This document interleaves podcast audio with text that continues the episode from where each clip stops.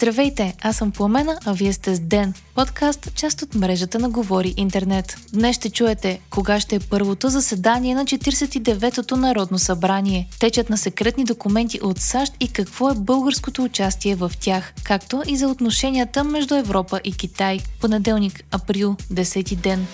Президентът ще свика първото заседание на 49-то Народно събрание тази сряда на 12 април от 10 часа. Това стана ясно от съобщение от президентството. Този път, както предвидиха и анализаторите, Румен Радев не се бави и свика народните представители в първия възможен работен ден, след като ЦИК официално обяви имената на новите депутати. Очакваше се президентът да изчака поне до след великденските празници, а Конституцията му дава срок от един месец, за да свика първото заседание заседание. Отново Вежди Рашидов от ГЕРБ е най-възрастният депутат и ще води първото заседание.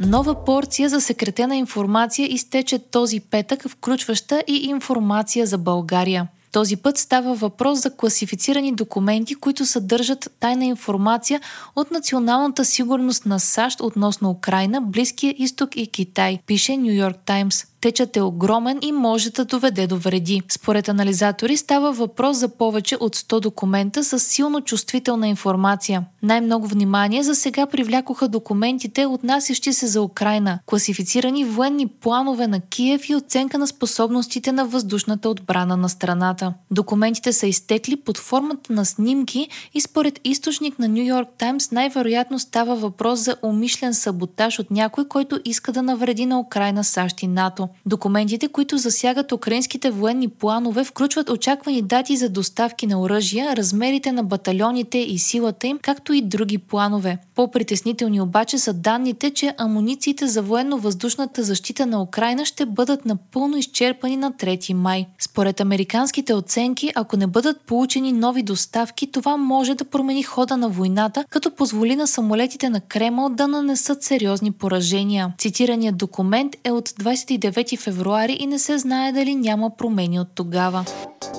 Според CNN, от един от изтеклите документи става ясно, че България е изразила готовност да даде изтребители МиГ-29 на Украина. Според документа на 23 февруари София е изявила готовност да дари своите изтребители МиГ-29 на Киев. В доклада пише също, че такава стъпка би представлявала предизвикателство за България, защото ще остави страната без бойни самолети, които да защитават въздушното и пространство до пристигането на самолетите F-16. Тази информация обаче е в силно противоречие с всички официални изявления на президента Румен Радев и служебното му правителство. Радев и министърът на отбраната многократно заявиха, че няма да бъдат давани оръжия на Украина, въпреки че Народното събрание взе решение България да помага на Киев по този начин. Президентът неведнъж определяше изпращането на оръжия като удължаване на войната и замесване в нея. Течът на документи предизвика смут в международните среди и объркани реакции.